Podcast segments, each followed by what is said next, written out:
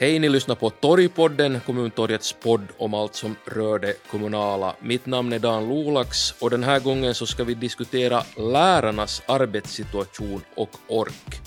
Och det här ska vi göra med Malin Höglund Snellman som är biträdande rektor på Oxhams skola Jakobstad, Markus Nylund, lärare i historia och samhällslära på Norsen i Helsingfors och Mikko Ollikainen, riksdagsledamot för SFP och också fullmäktigeordförande i Malax. Välkomna med alla tre.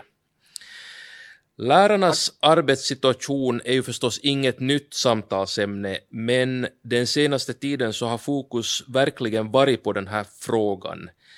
Se detta som ett rop på hjälp, skrev en rektor på Twitter häromveckan när han beskrev den här arbetsbördan som lärarkåren just nu bär.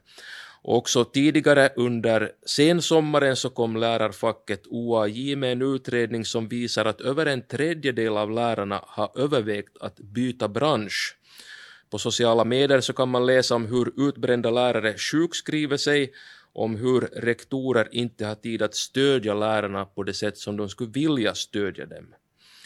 Sten på bönade kanske finlandssvenska lärares utredning från förra veckan som visar att osakligt bemötande på var i vardag för många lärare.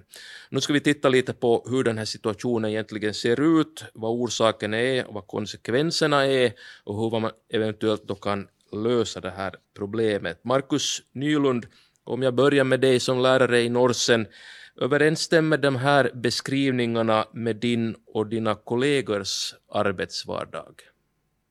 Ja, hej. Det där, äh, eh, delvis, nu är det ju svårt för mig att veta hur många av mina kollegor som har tänkt byta jobb eller fundera på det, men säkerligen finns det också här hos oss eh, äh, sådana som går i sådana tankar och, och det där. Jag förstår inte varför vi skulle skilja oss från mängden. Tungt äh, är det alltid, brukar jag säga, men jag har nu jobbat, det här är mitt tionde år som som ämneslärare i historia och samhällslära och jag måste nog säga att inte har det blivit enklare med åren, utan det har arbetsmängden äh, och liksom, äh, hur det är att jobba som lärare har nog förändrats mot det att det är allt högre krav och det blir tyngre. Mm. Så man kan säga att i lärarrummet över kaffebordet den här situationen som ni befinner er i, är det liksom ett dominerande samtalsämne? Uh, ju, vi är just nu inne i periodbyte, alltså vi bytte period idag och inför varje periodbyte så ska det oftast ges vitsord och det är nog den tiden på året som lärarna är som mest stressade och tyngda. Så just nu de senaste två veckorna har det nog diskuterats väldigt mycket hur man ska orka med allt. Mm. Äh, uh, Malin Höglund Snellman, äh, uh, hur skulle du som rektor i Oxams skola summera den här situationen? Hur ser du den? Ja, jag tycker nog också att det är oroväckande att den här arbetsbelastningen tenderar att öka. Jag tror också att det handlar om en viss otydlighet inför uppdraget. Att läraryrket börjar handla om så väldigt mycket mera än att undervisa. Och man läser mycket i tidningar om elevernas illamående och, och elevvården tar en allt större del av läraryrket och vi är ju inte vårdpersonal. Så vi upplever kanske att det, det finns en sån här gränslöshet när det kommer till lärarnas arbetsbild. Att det är så mycket som man ska hinna med på så kort tid och eleverna är så många. Att, att det blir så där ogreppbart och det, det är i den här otydligheten som jag tror att den där största belastningen finns nu. Att man, man vet inte riktigt vad det är som är tänkt att man ska göra och, och under vilken tid och med vilka resurser. Hur är det, um, lärarna ska räcka till uh, att göra en ma massa olika saker. Räcker du till att stödja dina lärare? Har du tid att göra det? Uh, det här rektors rollen är nog också väldigt splittrad för tillfället och, och nu känner man ju att, att det är lite sådär att man, det, man river och sliter i mig när jag, när jag kommer i, i lärarrummet. Eh, för det ska man ju komma ihåg att, att även under en sån här coronapandemi så fortsätter ju allt som vanligt i, i en skola. Och, och för vår skolas del så handlar det om att vi är utlokaliserade i tre olika fastigheter. Vi har ett jättestort skolbygge på gång, vilket ju är roligt och härligt att vi får en ny skola. Men det ska ju skötas parallellt med att man ska försöka få elevgrupper att inte blanda sig med varandra. Vi ska hålla avstånd. Man ska beställa masker och distribuera dem till tre olika fastigheter och det är handsprit och det, det är handtvål och sånt här. Att, att eh, det, ja, jag delar nog den här synen som Martin Alskog lyfte fram där i, i sitt Twitterinlägg. Mm. Martin Alskog är alltså rektor i, i Sursik och han var en av dem som har på Twitter lyft fram lärarnas situation. Men Mikko Ollikainen, eh, riksdagsledamot och också medlem i riksdagens kulturutskott och dessutom så är du ordförande för SFPs utbildningspolitiska utskott. Hur reagerar du på den här bilden som nu målas upp? Uh, ja, egentligen är den nog jättebekant för att vi har, får ju signaler kring, kring det här varit, varit egentligen jag vill börja egentligen från den tid då jag var, var kommundirektör innan det där och man fick ju signaler kring, kring den här arbetsbördan då tidigare. Då kanske det var mera från småbarnspedagogiken men nu är det mer över hela, hela linjen. Det beror ju på förstås regionala eller, och inom kommunen också vilka, vilka situationer man råkar befinna sig i. Till exempel just med, med hus och så vidare och hur de, hur de mår. Eh, alltså andra saker än själva undervisningen. Eh, men, men jo, eh, det, det, här är nog mycket bekant och vi får ju, vi har ju experthörande till exempel i kulturutskottet och, och speciellt nu under coronatiden så, så har den här signalen nog kommit. Eh, faktum är att jag ibland känner likadant som som eh, övriga här, både Malin och Markus, alltså att vi, vi pratar kanske inte så mycket undervisning utan vi pratar mer om välmående idag, barn och ungas välmående. Uh, och det var kanske en överraskning för mig i, i det här. Så att uh, det är nog en, en bekant beskrivning de har här kring det här och det är många, många åtgärder förstås som, som beror, som det beror på helt enkelt. Alltså att lärandet så har inte likadan fokus utom just dokumentering, projekt och så vidare som, som man känner efter. Och målet är förstås att få en basfinansiering men det är ju de där pengarna då både, både på statlig nivå och kommunal nivå som, som det handlar om. Mm. vi ska återkomma till just de här orsakerna, men ännu Mikko Ollikainen, upplever du att det finns i riksdagen enighet kring det här problemet, liksom ett, ett samförstånd i att det här är faktiskt ett problem som man måste ta itu med? Uppfattar jag det nog alltså då, man, då vi har för diskussioner i kulturutskottet att vi, vi tar de här sakerna på, på allvar då alltså att vi är oroliga förstås över barn och ungas välmående men också förstås tillgången på personal. Nu har vi haft en diskussion om den utbildningspolitiska redogörelsen som vi nu inte har ännu behandlat färdigt i, i, i riksdagen, men där som en del så är just det där tillgången på motiverad personal och till det här hör också förstås ledarskap, att man har man, man, eh, hela den här paletten i, i, i det, så att, att nu uppfattar jag att det finns en en förståelse kring, kring det här nu då. Men det är förstås, det handlar om prioriteringar sen då det handlar om, om pengar, för det är oftast pengar relaterade till den här saken också, att man har tillräckligt med stöd, stödpersonal och, och, och, så vidare för att utföra kanske det som nu då lärarna har beskrivit här tidigare, alltså att deras tid går mycket åt till. Mm. Uh, Malin Höglund Snellman, jag vill också fråga dig eftersom du sitter i, i finlandssvenska lärares uh, styrelse. Eh, upplever du att, och ni hade också förbundsfullmäktigemöte här veckan och det här är ett diskussionsämne där, upplever du att det finns förståelse från politiskt håll för lärarnas situation? Jo, och nu har ju skolan varit väldigt mycket på tapeten det, det, kan man ju inte säga att, att, inte vi skulle ha lyft, att inte media skulle ha lyft de här sakerna eller att inte vi skulle ha fått gehör för det vad vi säger. Men eh, nu tror jag att det handlar om att vi behöver få en samsyn i hur till exempel resurserna fördelas. En sån enkel sak som att eh, vi får eh, coronapengar, vilket är jättevälkommet. Men besked om coronapengarna kommer mitt i en hösttermin. Eh, då, finns det inte lärare att anställa så där bara. Det är svårt att planera om ett helt läsår. Vi inleder ju planeringen av, av ett läsår i början av året. Att, att en sån här stabil grundfinansiering är nog det som, som skulle behövas och, och kanske inte så mycket sådana projekt och sånt. Och, och, och också eh, så hoppas vi nu att vi inte ska ha så hård takt på de här förändringarna och där tänker jag främst på gymnasielärarna. Att nu behöver nog gymnasielärarna få arbetsro för att implementera den här nya läroplanen och, och, och detsamma gäller nog bedömningskriterier och annat som vi har jobbat med inom den grundläggande utbildningen. Att nu är liksom inte tid att riva igång några stora reformationer. Vissa är nödvändiga som en reformation av det tredelade stödet, men jag hoppas verkligen att den reformationen ska komma att innebära en, en minskad arbetsmängd för lärarna, att det, det man minskar på den här dokumentationen till exempel som, som ofta, ofta nämns som en, en belastningsfaktor. Mm.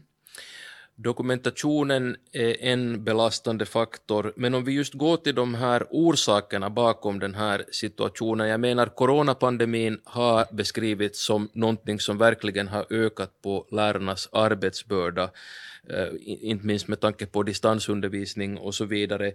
Men hur mycket beror det här nu sist och slutligen på den enskilda situationen som vi förstås fortfarande lever i och sen på andra kanske strukturella problem? Eh, Markus Nylund, hur ser du det själv? Du sa att du har sett en utveckling under en längre tid. Så vad ser du som de här centrala orsakerna till att er arbetsbörda ökar? Jag tycker nog det handlar om strukturella problem mer än äh, coronapandemin. Under coronapandemin så kanske äh, det synliggjordes vissa äh, liksom moment, eller vad ska vi kalla det, mer tydligt med vissa elever. Man kanske såg att många elever inte har något stöd överhuvudtaget hemifrån. Eh, det var mycket svårare att få kontakt med eleverna. Det är så enkelt för en elev under coronaperioden på distans eh, liksom, undervisning att bara falla emellan. Så det syntes kanske på ett annat sätt.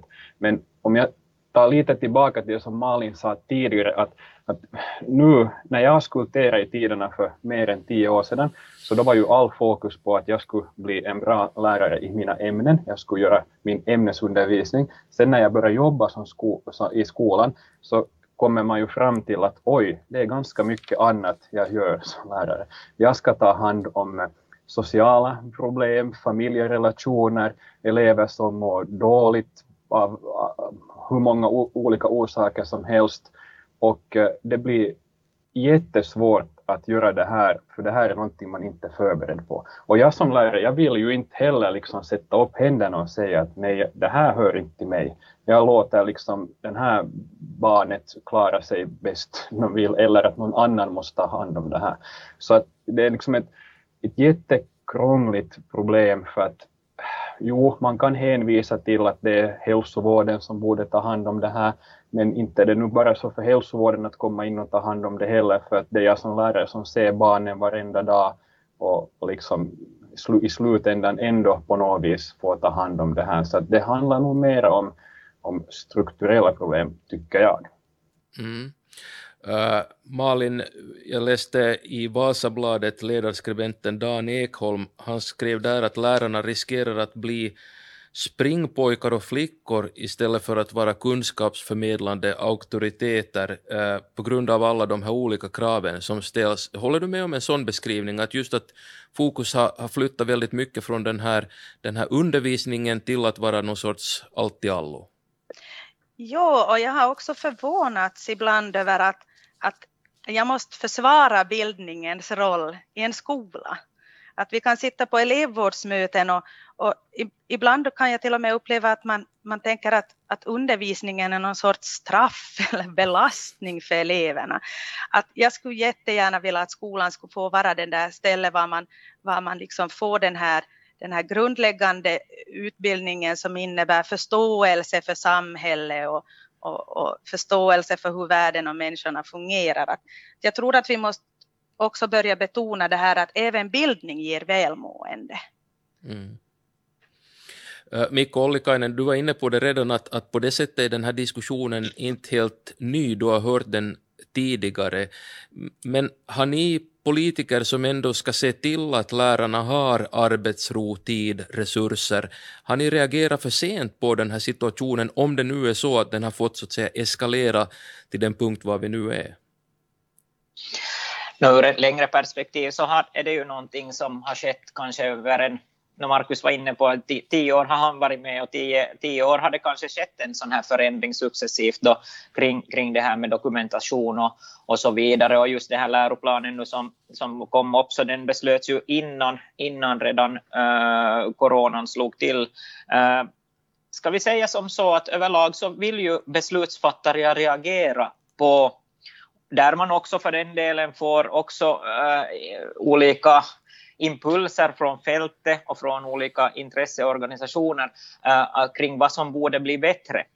Uh, och, eh, och det gör ju då i sin tur det att, att man vill vill skapa ett, ett som en säkerhets... Det här är nu egna reflektioner, alltså som man vill, vill skapa en, en sån här be, bättre möjligheter till att, att, att nå de här människorna. Men om det blir belastningen för mycket då i sin tur, så då slår det ju ut till själva ute eh, som ska göra det där jobbet. Och det är kanske i den punkten vi, vi nu är, så jag håller ju med att vi, att vi borde få arbetsro nu eh, och, eh, och mera lugn och ro att bygga upp det här som finns runt omkring det här, alla, alla reformer som, som finns, för att, för att det handlar också om hela den här yrkeskårens att, att den är attraktiv i, i framtiden och att det, det är en så, sånt yrke som, som, är, som folk akademiskt utbildade uppfattar som en, en viktigt, ett viktigt jobb. Eh, sedan så, så ska vi komma ihåg också att, att familje, familjerna är annorlunda kanske idag än det här tidigare. Det här finns det också regionala skillnader, men alltså just det här barn och ungas välmående så, så har ofta betingat just med, med familjerna och, och där så kanske man måste då, eh, det hopar sig då också på, på, på, skolorna det här, det här ansvaret. Själv minns jag här nu kring corona, jag måste bara säga det här att den här skolmatsdiskussionen var en, en väldigt stor del av det här, att, att det är mycket fokus låg på att att barn ska få, eh, eller elever ska få, få ett varmt mål om dagen, men hur ska du organisera det här? Så det var en jättestor stor fråga också kring det här. Då. Och allt sånt i sin tur, det här är en del, en, en, kan uppfattas som en detalj, men, men alla sådana här saker så, så påverkar ju att undervisningen då, mindre tid för undervisningen. Så att, att ja, arbetsro så tycker jag själv att, att vi absolut skulle be, äh, behöva få, få mer av, och för egen del har jag nu försökt lyfta fram det enligt bästa, bästa förmåga, men att det är klart att regeringsprogrammet i sin tur, som gjorde gjordes 2019 så, så det, där så, så kom det saker upp så, där man vill göra saker och ting bättre, där man uppfattar att någon faller mellan. Och, och det är de sakerna nu som man har åtgärdat. Sen så har vi ju satsat de facto mera pengar nog nu, men då kan det finnas sådana här eh, äh, gränssnitt som Malin var in på till exempel med att de, de riktas på fel tidpunkt och så vidare. Så, så det, det är ju sådana saker som man kunde göra bättre med till exempel bättre grundfinansiering. Mm.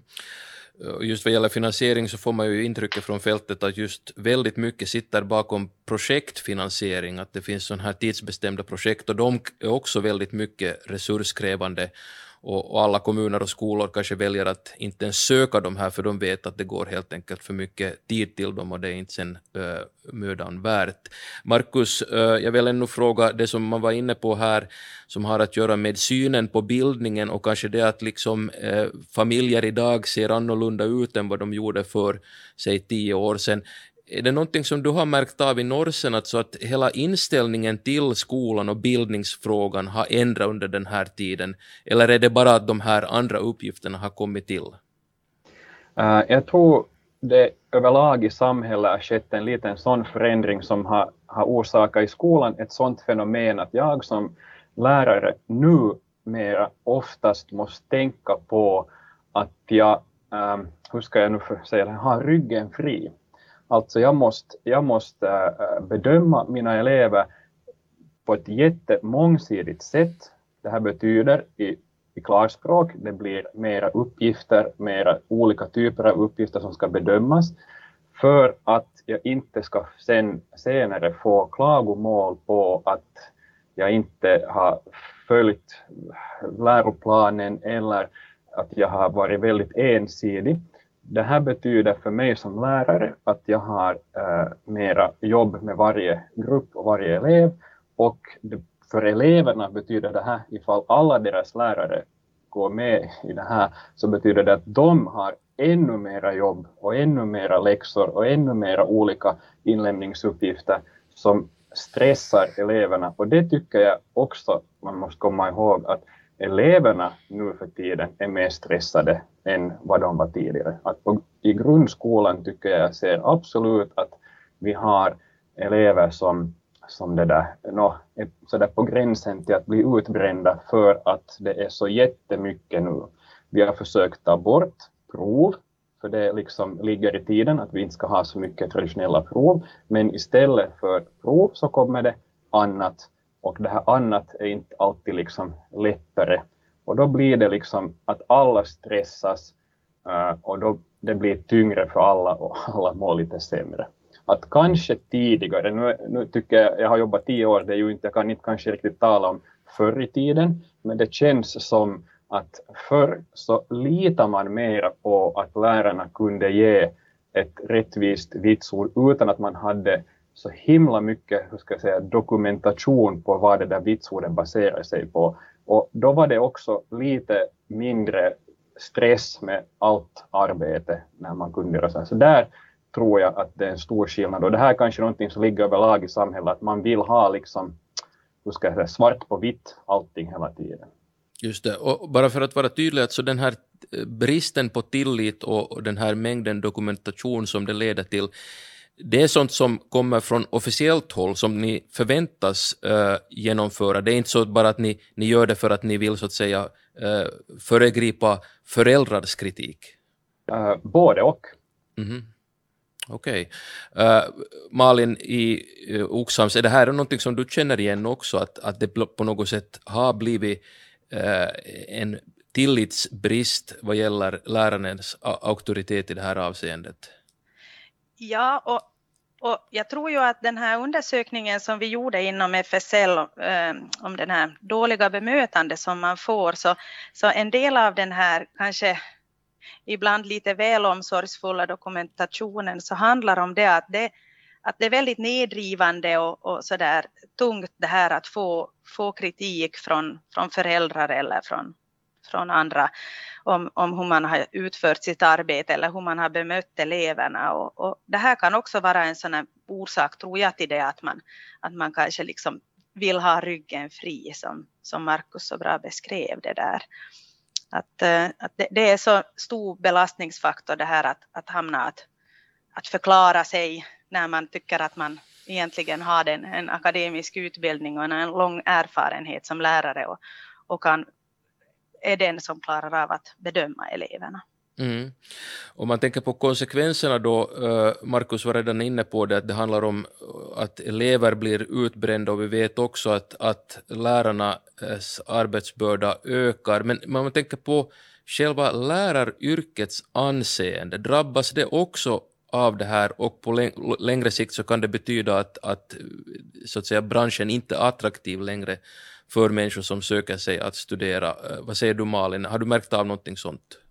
Jo, nu, nu är det ju så att man känner ibland att det man lyfter fram liksom väldigt tydligt det här att alla föräldrar känner sina egna barn och att, och att eh, samhället har blivit väldigt så där individualistiskt att, att alla ska få precis den undervisning som är anpassade för sig och kanske att föräldrarna också eh, idag liksom ställer högre krav på en sån här individualiserad undervisning, vilket, vilket ju då också belastar. Så att, att eh, jag, jag skulle nog hoppas att det skulle finnas en större tillit just till det där lärarnas yrkeskunskaper, just för att vi inte ska hamna i en sån situation var, var läraryrket inte längre är attraktivt och, och vi har ett minskat söktryck på, på lärarutbildningen. För nu är det ju så att, att det är ett jätteviktigt yrke och vi behöver ha ämneskunniga lärare, lärare som är högt utbildade, det, det är A och O att, att det finns, det finns en, en stabil grund där i, hos lärarna att stå på. Mikko Ollikainen, ännu om de här konsekvenserna. Jag menar, Finland som ett litet land, vår styrka har ju varit den höga utbildningsnivån, alltså en väl fungerande grundskola och sen i fortsättningen då vidareutbildning från det. Men om det är nu så att, att lärare är utbrända och till och med elever i grundskolan börjar visa sådana tecken, eh, liksom, då måste man väl börja tänka på Finlands i förlängningen konkurrenskraft, hur vi står oss internationellt sett till utbildningsnivån som vi tidigare då har kunnat stoltsera med.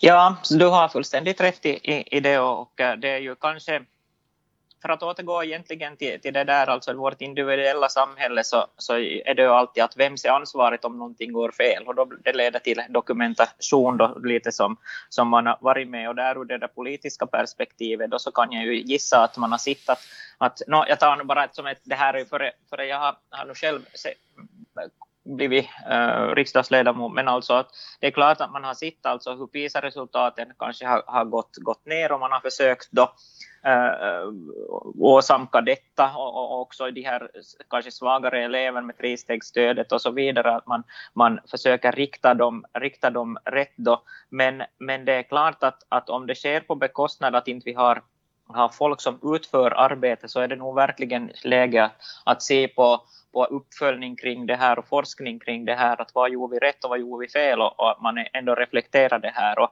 och det är ju förstås att politiska partier alla har sina egna, egna käpphästar om man säger på det sättet där man, som är viktiga för, för, för en och, och, och eh, det Ibland så, så går det ihop och ibland så går det inte ihop. Då, då och, och eh, det här kanske för sin del också är, är en del i, i den här helheten. Alltså att, att man, vissa saker så tror man mera på och, och, och vissa saker mindre på politiskt också. Så det, det är som en samling av många olika del, delar i den här, den här helheten.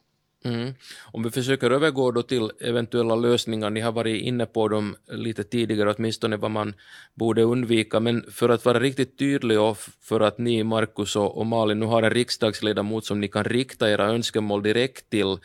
Eh, om vi börjar med dig, Markus, vad ser du som en potentiell lösning eller lösningar på det här nu? Och kanske främst också, att vad är det man ska undvika att göra från, från beslutsfattarhåll framöver? Um, no, det enkla svaret på allt är att vi vill ha mera resurser, men nu tycker jag inte att man kanske måste alltid ta, ta det enklaste svaret.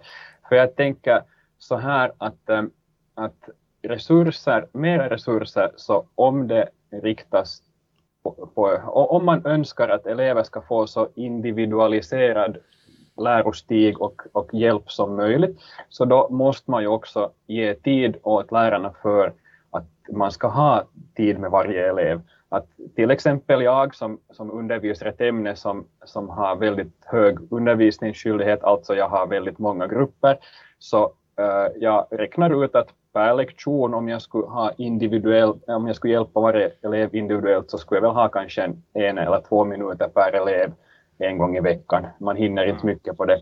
Men eh, de här förändringarna som kommer uppifrån, låt oss kalla dem politiska, så eh, förändringar så innebär alltid att vi måste ställa om. Och när vi ställer om så går det mycket energi till eh, att fundera på att hur ska vi göra det här på bästa sätt. Och ju fler omställningar, desto mer tid tas det från någonting annat. Eh, så att man skulle kanske kunna försöka ta det lite lugnt med eh, mängden omställningar, om det nu sen handlar om läroplan eller någonting annat. Så det skulle hjälpa ganska mycket, men sen måste man nog kanske fundera också att, att skolans roll så där allmänt i samhället, ska vi vara ett, ett, som spindeln i nätet när det gäller de här eleverna. Ska vi vara den där koordinerande mellan hälsovård och undervisning och socialarbetare och allting sånt här? Eh, eller borde man försöka hitta någon annan modell så att skolan skulle få i större utsträckning sköta undervisning och man skulle få in eh, den här andra hjälpen på något annat sätt. Så där åtminstone eh, några goda förslag. Hur är det Malin, vad skulle du vilja tillägga ännu vad gäller förslag på lösningar och sånt som man ska från politiskt håll försöka undvika? Ja, för det första, tack Markus, det var ett jättebra svar. Jag håller med allt vad du sa där. Och, och jag tror också på det här att vi måste, vi måste äh, få in lite flera lösningar också på hur en lärstig kan se ut för en elev. Att olika skolformer i form av resursskolor, eh, att det finns specialskolor, möjlighet att, att få gå i mindre sammanhang för de elever som behöver det. Att jag tror inte att vi heller idag efter den här pandemin kan tänka att alla elever kan gå i en, i en jättestor skola med vi har sex, över 600 elever här i, i vår skola. Den skolformen kanske inte passar allihopa. Um, sen så tror jag att det skulle vara viktigt att skolan skulle få tillräckliga stödfunktioner så att lärarna kan fokusera på undervisning. Idag ska vi vara allt från IT-personal eh, det, är inte alls säkert att det finns någon som kommer och hjälper in när, när datorerna inte fungerar och, och det där eh, nätet ligger nere. Eh, men också sådana stödfunktioner som handlar om elevvård och här är ju den här övergången till välfärdsområdena. Där skulle det vara jätteviktigt att trygga att eh, den personal som hör till elevvården verkligen stannar i skolan och att vi har tillräckligt mycket kuratorer och skolpsykologer för att sköta den biten. För att eh, lärarna är inte samtalsterapeuter eller psykologer och, och, och vill inte heller ha den rollen. Lärarna vill undervisa och fokusera på det. Eh, sen är det nog det här som Markus lyfter fram med att tillräckligt tid för varje elev och, där tycker jag ju att, att det skulle vara jätteviktigt att man har tillräckligt små basgrupper för alla lärare i alla ämnen. Att inte blir så att det är bara eh, de, de, elever som har särskilt stöd eller att man bara har, kan ha små grupper i matte och språk och, och, och sen så, så har vi hissa eller geografilärare som sitter där med en jättestor grupp och, och man ska differentiera undervisningen i all oändlighet. Så en, en tillräckligt små basgrupper så att alla lärare har tid för alla elever. Mm. Mikko Ollikainen, jag kan tänka mig att på de här förslagen och önskemålen så säger du att det låter jättebra och, och det här ska vi gå in för. Men samtidigt är det ju så att det finns andra faktorer här i bakgrunden som styr, jag tänker på sånt som urbaniseringen och den låga nativiteten i Finland som gör att många kommuner och städer väljer ju själva att koncentrera sina eh, elever i större skolenheter med större grupper och eh, jag menar det här sätter sin press på lärarna. Så hur mycket kan man som politiker lova att, att okej, okay, ni får mera resurser, ni ska få mindre gruppstorlekar och så vidare? No, där är ju en ganska kommunal fråga sist och, sist och slutligen, alltså just då gäller det här eh, storleken på basgrupperna. Men det är precis som beskrivs här att, eh, att eh, man har haft skolindragningar och, och, och överförts till större helheter. Och just uttryckligen kanske det där att man har haft råd med stödfunktioner har varit då det där argumentet kring det där att det har funnits de som kan IT och, det kan, och andra också stödfunktioner. Och det där är ju en balansgång då förstås alltså som lokalt för att, för att se det, men att och vi har kanske inte ändå om man ser i svensk Finland haft så mycket skolindragningar, nu tänker jag mest på lågstadierna, så, så, som tidigare. Samtidigt som årskullarna kommer ju att också gå ner förutom urbaniseringen. Så vi har nog, vi har nog grannlaga uppgift att fundera hur man ska få ihop det här också i, i framtiden. Så, och det där måste nog bedömas då lokalt, lokalt då hur, hur det är. Men, men, eh, men nog har vi, vi har alltså själv tycker jag ju att upp en, en grupp med, mellan 15 till 18 elever, jag har ju hunnit jobba två år som lärare, så det tyckte jag var, var så där optimal eh, som, eh, för, för, min del. Så där. Alltså där rymdes både starka och svagare elever i en och samma grupp, men om du har 30 elever så, så då, är det, då lider, ska vi säga, speciellt de som är på båda både de starka och de svaga då lider av, av det hela.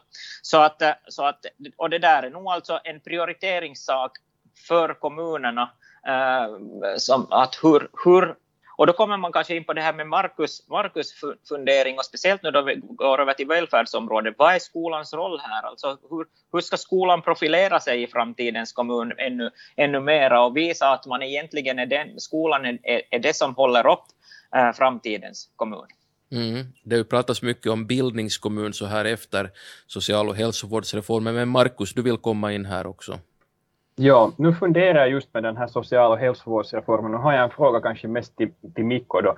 Här i Helsingfors, var jag jobbar, så är vi kanske då inte på sätt då påverkas av den här reformen. Men i övriga Finland, äh, tror du Mikko att eh, äh, skol, eller undervisningen kommer att politiseras mera nu, för att när vi lyfter ut hälsovården från äh, kommunerna så no, det är ju annat som lämnar kvar också, men en stor sak är ju undervisningen. Och jag som jobbar här nu då på arbetsgolvet så skulle ju gärna önska att det inte vart fjärde år skulle ändras så det är jättemycket när det kommer nya politiker äh, som då ska sätta sitt bomärke i sin kommun.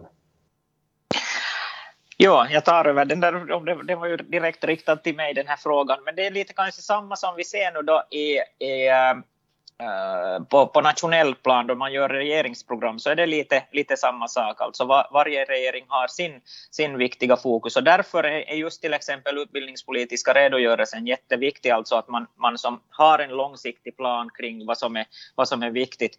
Eh, men och kring det där politiserande av Alltså, om vi tar den social och hälsovårdsreformen då, som sådant, så där är det alltså explicit nog uh, skrivet på det sättet alltså att om inte fungerar för barnet ska vara i fokus, eller den, den ska vi säga, barn och studerande ska vara i fokus. Och om inte den här informationsgången då fungerar. Själv tillhör jag de som kanske gärna skulle ha hållit det i kommunerna men, men eh, utgångsvis, men att, men att det här Eh, nu, nu, är beslutet så att de flyttas över till välfärdsområdena där det finns andra skalfördelar förstås som man har, har möjligheter att ta ett starkare stöd. Alltså psyko, för en psykolog kan lätt vara ensam. Men, men det är klart det att, att jag tror ju att, att eh, med tanke på den kommunala period som, och kommunstrategier som nu har gjorts, så tycker jag att det är viktigt att från, också från lärarhåll, också partier, alltså att visa alltså att nu behöver vi arbetsro också på kommunal front och att vi fokuserar på utbildningen i fortsättningen. Och, och det innebär alltså att, att man ska ha tillräckligt med, med, med ja, och arbetsro det är ju både pengar och, och, och, också möjlighet att utöva sitt, sitt jobb. Så det, och, och detsamma så, så skulle jag kanske hoppas att nästa regering då tar en, en, sån, en fundering på just de här utbildningspolitiska grejerna, alltså speciellt ska vi nu säga från småbarnspedagogiken till andra stadier, att man, man ger en arbetsro att implementera saker och ting nu. Det här tredje stadiet så lever kanske sitt, sitt eget liv så att säga, då de är, är privata idag, men att, men att, att där så, så skulle det vara bra att, att som låta pusselbitarna falla på plats nu den kommande perioden nationellt och det hoppas jag också förstås kommunalt att, att det ska göras. Men där är det ju kommunala beslutsfattare det som, som det handlar om. Mm. Eh, vi börjar den här diskussionen med att konstatera att enligt OAJs utredning så var det till och med över en tredjedel av lärarna som hade eh, övervägt att byta bransch. Jag vill avsluta med att fråga både Malin och Markus eh, jag tänker mig att ni kanske, eventuellt har ni funderat på det här men ni håller er kvar i branschen. Eh, vad är det mest givande med att vara lärare, Markus? Jag har ett väldigt enkelt svar på det. När jag står eh, framme vid klassen och berättar eller hjälper elever och jag ser en elev som nu förstår någonting, när den där glödlampan tänds ovanför huvudet, det är bäst. Och hur det med dig Malin, biträdande rektor i Oxams skola, vad är det som gör att du fortsättningsvis vill kämpa trots ibland svåra omständigheter? Ja, jag har nog kommit fram till att skolan är nog min arena. Det är nog här vad jag vill verka. Och, och ibland när jag har rört mig på andra ställen så, så kan jag tycka att det är som så att det händer inte tillräckligt mycket och så kommer jag in i min skola och går igenom korridoren och i alla klassrum så ser jag hur lärare står och, och inspirerar eleverna och, och, orkar liksom dag ut och dag in att, att förmedla den här kunskapen. Så, så det bästa är nog att det är ett sånt ställe där det hela tiden, man, man ser den här utvecklingen hela tiden. Eh, jag tycker att det här är ett bra ställe att sluta. Vi får hoppas att behovet av att föra en sån här diskussion om lärarnas situation avtar. Men till dess, eh, Malin Höglund Snellman, Markus Nylund och Mikko Ollikainen, tack för att ni medverkar i Torgpodden. Tack, tack. tack.